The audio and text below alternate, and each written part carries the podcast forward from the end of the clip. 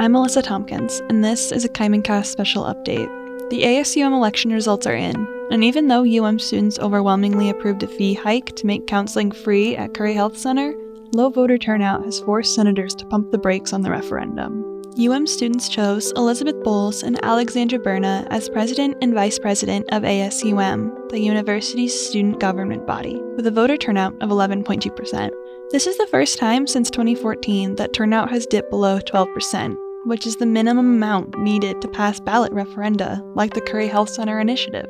Bowles and Berna won in a landslide with 69% of the student vote over opponents Noah Vanderkar and Jack Cooney.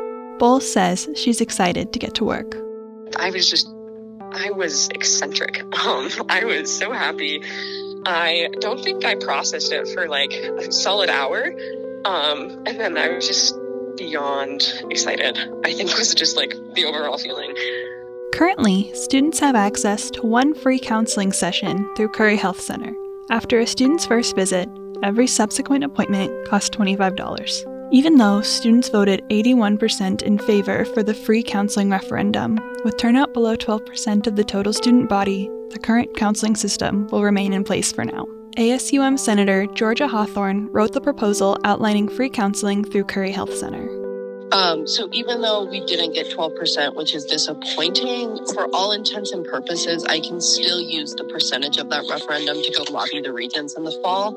Um, so I'm disappointed that we didn't get like the turnout we were shooting for, but like I'm still able to go forward with that because I was reelected. So I'm, I'm feeling pretty good about it. Although turnout numbers were low among students, a winner for each race has been chosen by the UM voters. Students elected Jocelyn Jolly for business manager with 56% of the total vote over rival Tor Gudmundsson. President Bowles previously served as an ASUM senator.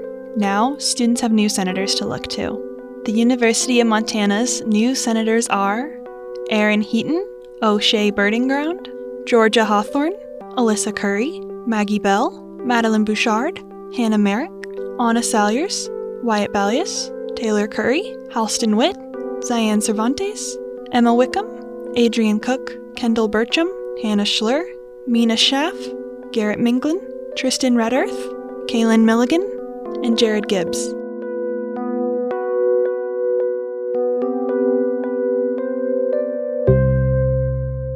For the Montana Kaimin, I'm Alyssa Tompkins. Additional reporting by Emily Cheddar.